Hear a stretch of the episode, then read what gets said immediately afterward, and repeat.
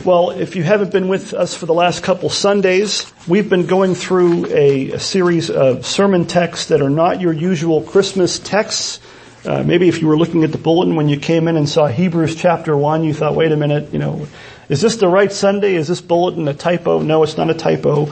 Uh, we've been going through a few texts that don't tell of the details of Christ's birth, but that tell us kind of the reason for the season, as we like to say very often. We, are looking at some texts that tell us why the Word became flesh, why Christ was born of Mary that first Christmas day so long ago. And what the book of Hebrews does, and what our text in the first four verses of the entire book does, in some ways it gives us kind of a thumbnail sketch uh, of the progress of God's revelation throughout the Old Testament all the way up into Christ's birth in the first century.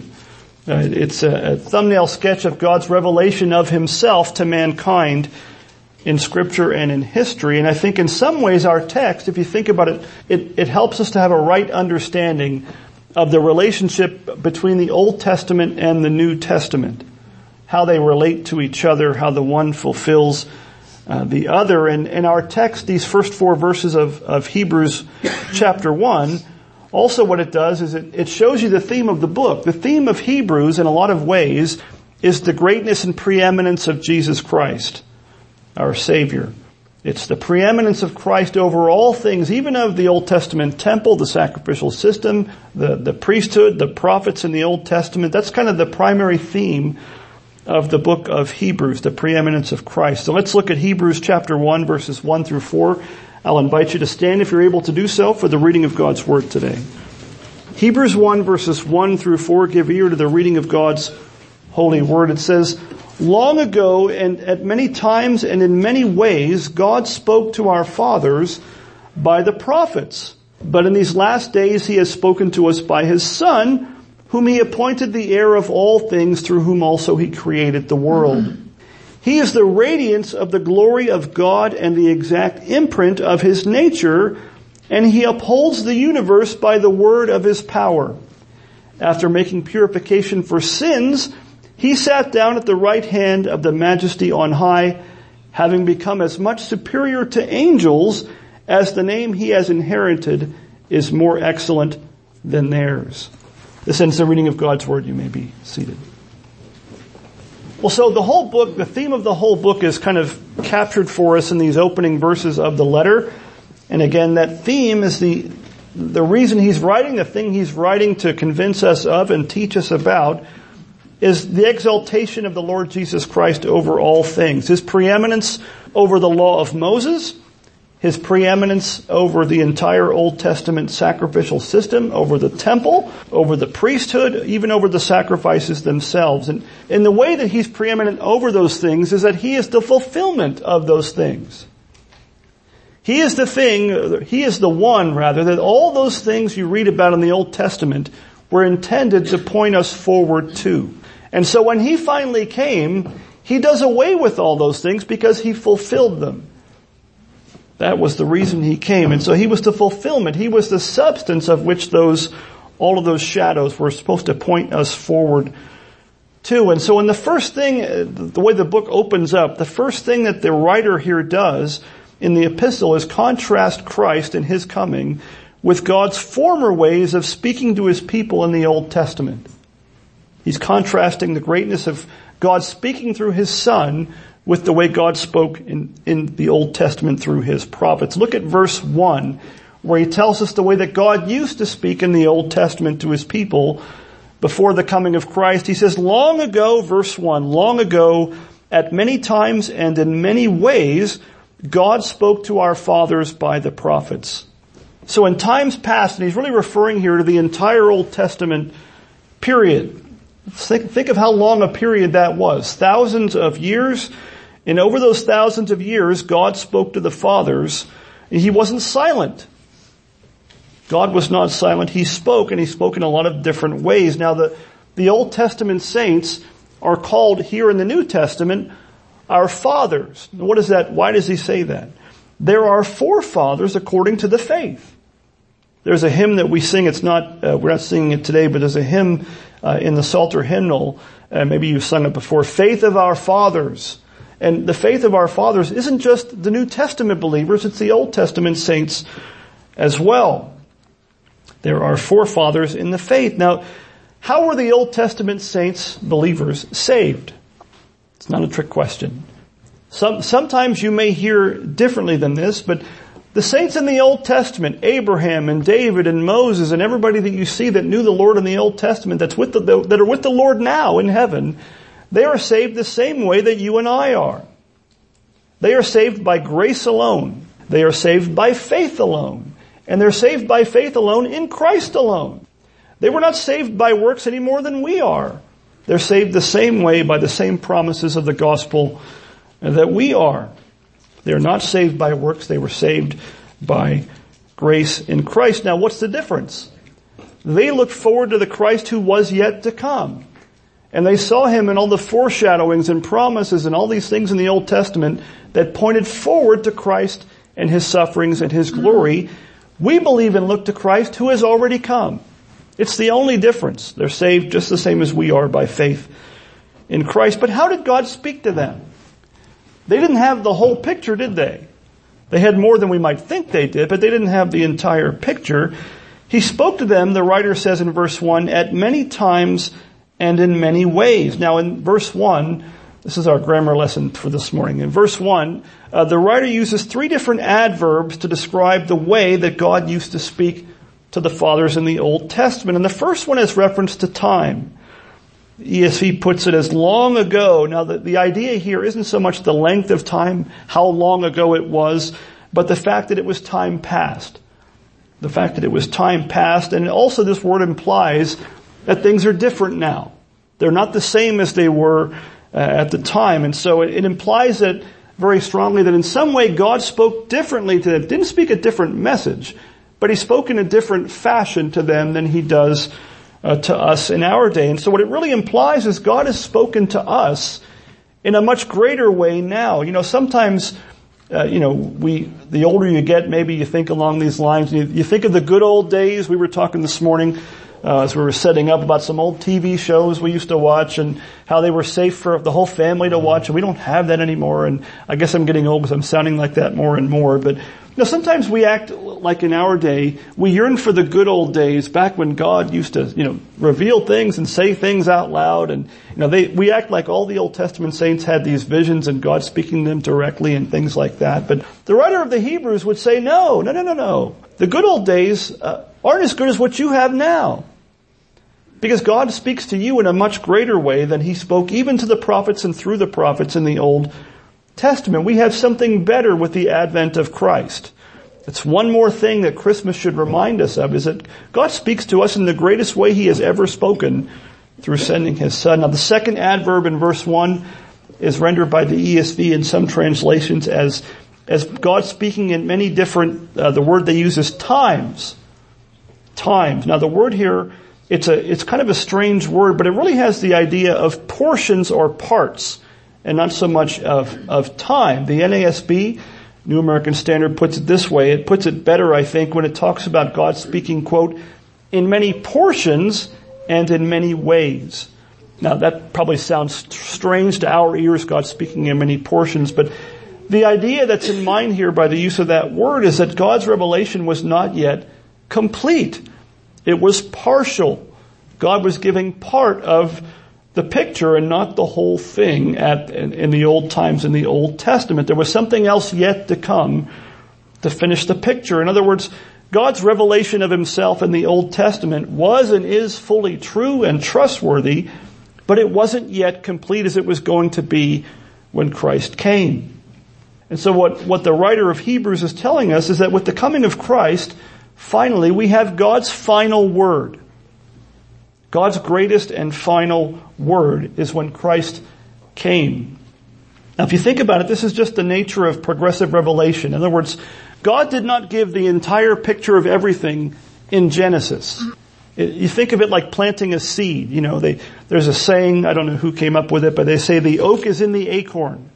If you plant an acorn, now I'm not very good at planting and watering. The things I take care of tend to die when it comes to green things, but if you plant an acorn, what are you going to get if it grows?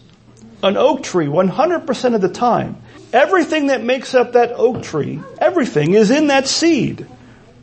The essence or the substance of that oak tree is all found in that little acorn.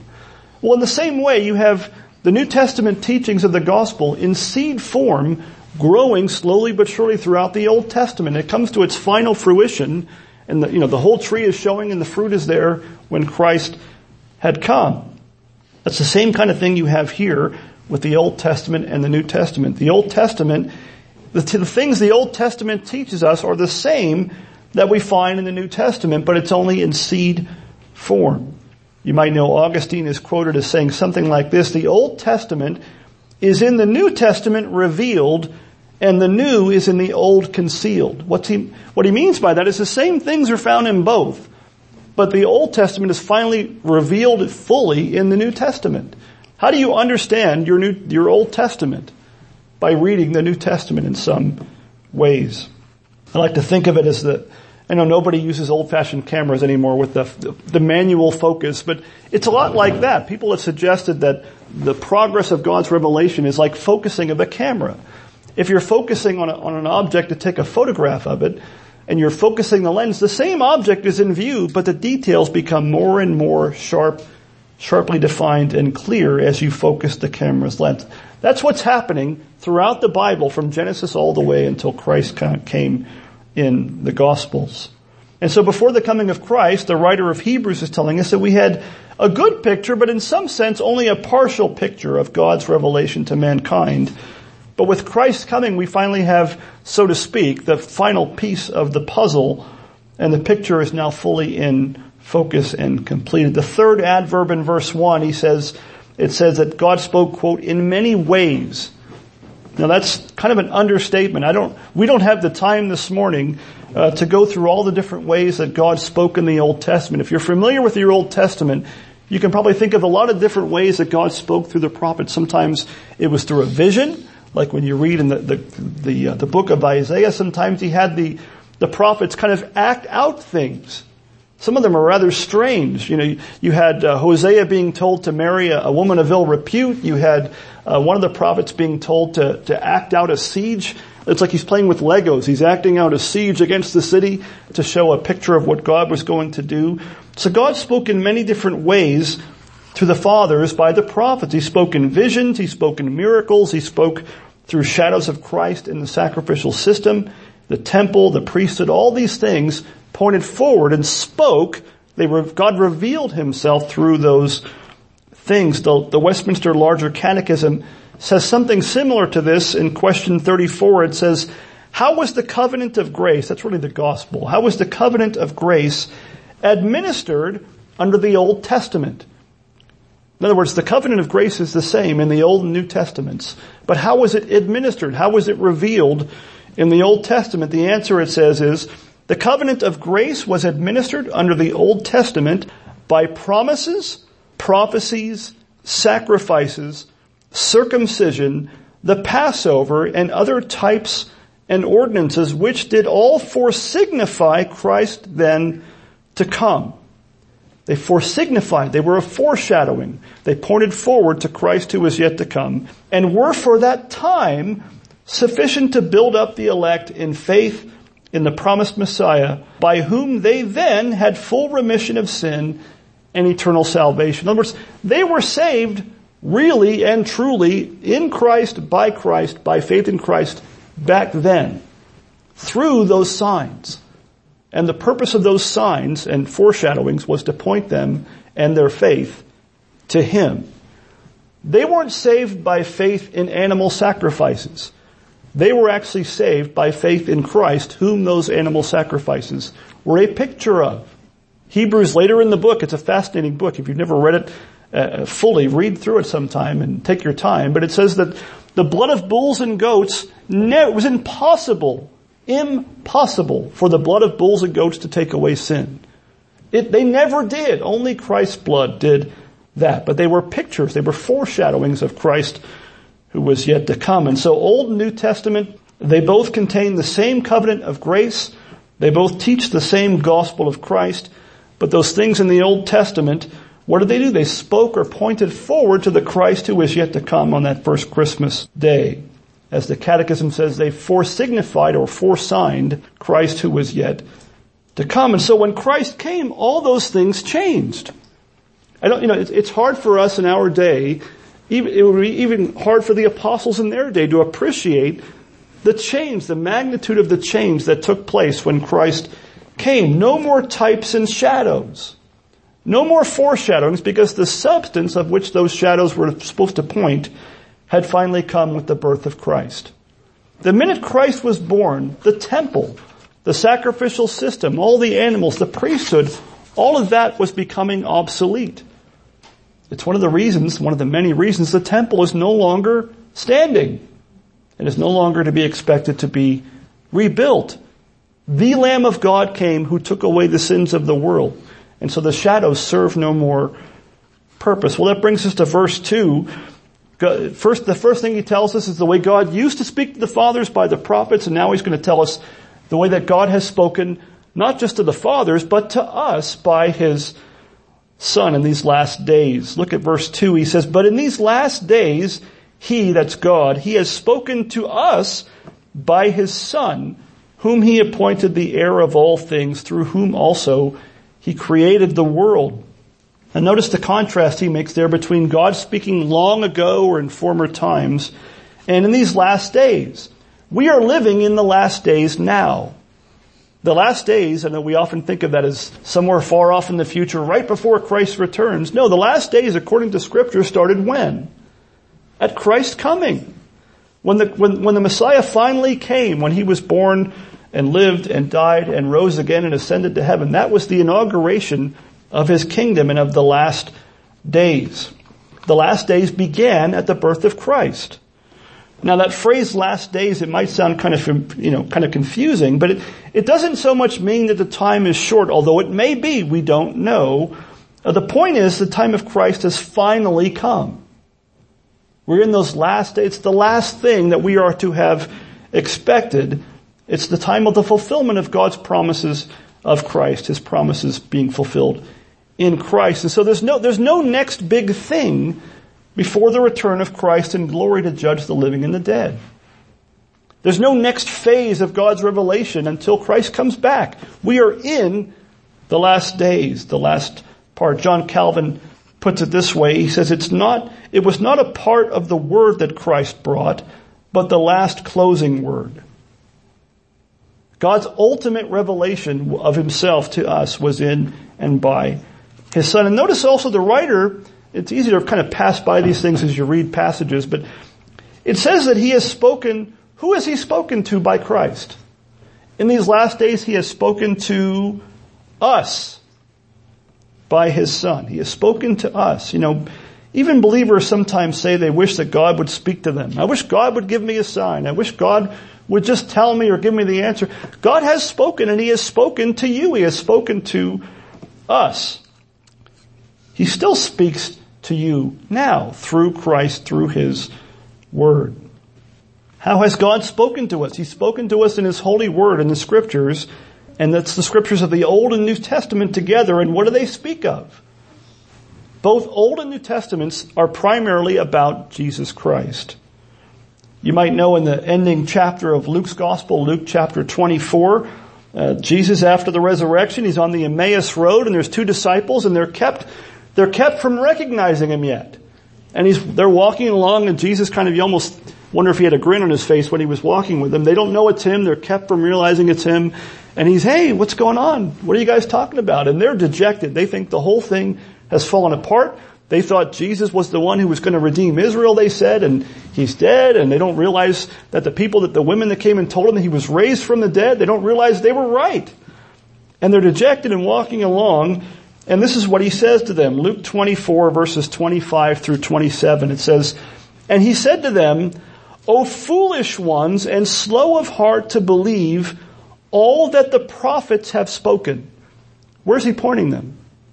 The Old Testament. He's saying, you, you guys just don't know your, you don't do Old Testament much, do you? You don't know your Bible. You don't know your scriptures.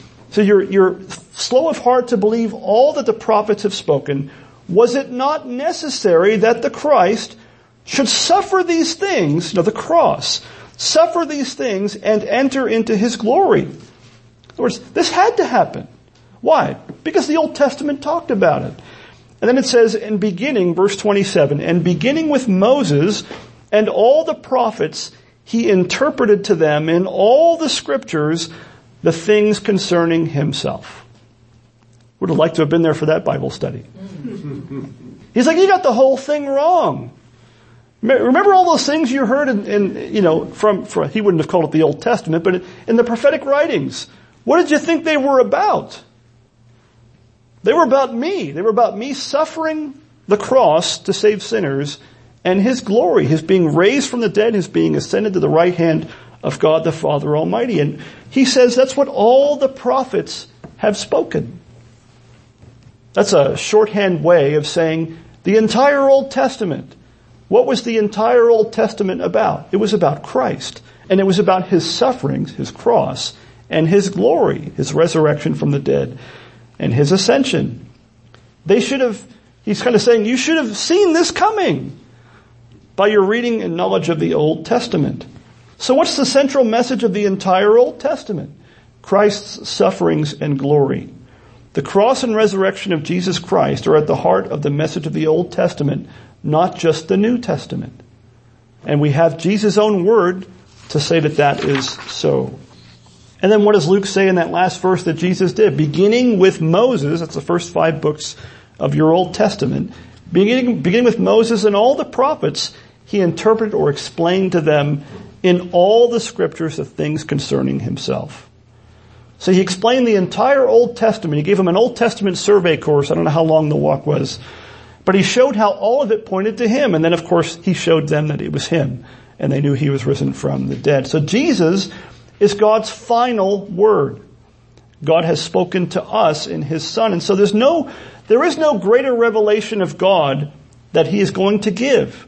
He's already given the greatest revelation of, of Him to us in His Son. And so if you want to know God rightly, and that's what you have to do, you, you can't make up the God of your own imagination. If you want to know God rightly, it must be through faith in Jesus Christ. Jesus himself says in Luke chapter 10, verse 22, he says, all things have been handed over uh, to me by the Father, by my Father, and no one knows who the Son is except the Father or who the Father is except the Son and anyone to whom the Son chooses to reveal him. Who reveals God to us? The Son of God, Jesus Christ. In John 14, 9, he says, whoever has seen me has seen whom? The Father.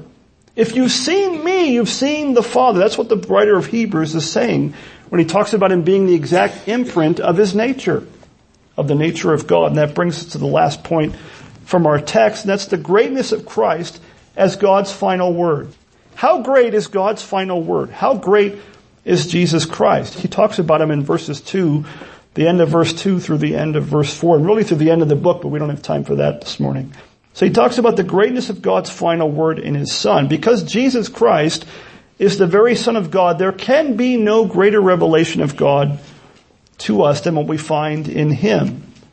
Just as there's no greater, greater gift that God could give us other than his son, there's no greater revelation God could give us of himself than Jesus Christ, whom he sent to seek and save the lost. Look at verses two through four once again. It says, but in these last days, he, that's God, has spoken to us by his son, whom he appointed the heir of all things, through whom he also created the world. He is the radiance of the glory of God and the exact imprint of his nature, and he upholds the universe by the word of his power. And then he says, after making purification for sins, he sat down at the right hand of the majesty on high, having become as much superior to angels as the name he has inherited is more excellent than theirs. That's who the baby in the manger is. That's the mind-blowing truth of scripture about uh, who our savior is, who that baby in the manger is. We just sang, you know, what child is this? That's a really good question. What child indeed? That's the one who was born in that manger. The one who, through whom God created the world and who upholds all things by the word of his power. Jesus Christ is the very Son of God. That's why it says he was appointed the heir of all things. It's because Christ is the heir of all things that we have all things in him. because he is the heir. It says in Christ, it was Christ himself that through whom also God created the world. John verse, John chapter 1 verses 1 through 3 says the same thing. It says, in the beginning was the word. What, what does a word do? A word reveals God. It's a God's speech. In the beginning was the word, and the word was with God, and the word was God. He was in the beginning with God, and it says, verse 3, all things were made through him, and without him was not anything made that was made. When it says Jesus was with God, the Word was with God in the beginning, what's it saying? He's eternal. He is the eternal Son of God, equal with the Father in power and glory. He is not a created being, no matter what the Jehovah's Witnesses might want you to believe. He is not part of creation. He is the firstborn over creation. There's nothing in the universe that was made without the Son of God being a part of making it. He's in there with God. It says in the beginning, twice in those first two verses, it talks about him being there in the beginning. Where, where does that lead you back? The opening words of all of scripture. In the beginning, God created the heavens and the earth. Jesus Christ is the eternal Son of God. He is begotten, not made, very God of very God, as we often confess in the Nicene Creed. Without him, nothing in the universe was made. Jesus Christ is the one through whom all things have been made. And so on the basis of that, the opening chapters of Genesis speak of Christ. He's not something that was just yet to come later on. It, it, it hints at His power and glory even in the opening chapters in the book of Genesis. Not only that, in verse 3 it says, we read of Christ that He is, quote, the radiance of the glory of God and the exact imprint of His nature, and He upholds the universe by the word of His power. It's an amazing thing. It's hard to get your mind remotely wrapped around that. He's the radiance of the glory of God. God's glory shines at its fullest in Jesus Christ. You, you want to see the glory of God, you look at Christ. It says he is the exact imprint of his nature. It's, it, it's a picture of kind of an engraving. You know, like you think of the signet ring that kings used to have, they'd press the ring into the wax. When you want to see the outline or the imprint of what God is like, where do you look? You look to Christ. Not only that, but it says Jesus was the one through whom all things were created, but it's also Him that upholds, keeps things going, upholds the universe by the word of His power. Jesus is the agent of creation and of God's providence. Get your mind wrapped around that. That's who that baby in the manger was. That's who our Savior is. Jesus Christ. And then maybe the most shocking part, or it should be shocking after reading that, that He's the radiance of the glory of God, the exact imprint of His nature, that He upholds everything in the universe. The writer just kind of thro- seems like he just kind of throws it in there after making purification for sins. That's who Jesus is. That's what, that's the one who did all that is the one who upholds the universe by His power. He made purification for sins. He died for our sins and shed his blood to cleanse us from them. And after that, he sat down at the right hand of the majesty on high, having become as much superior to angels as the name he has inherited is more excellent than theirs. You know, we like John, we're reading Revelation right now. Uh, we'll get back to that after the new year, but you know, twice John is tempted in that book to worship an angel. And, and one time the angel says, no, no, no, you know, I'm a servant just like you. Now he wasn't just like John, but he wasn't remotely close to Christ. But they were so magnificent and powerful and awe-inspiring that, that John was tempted to fall down and worship them.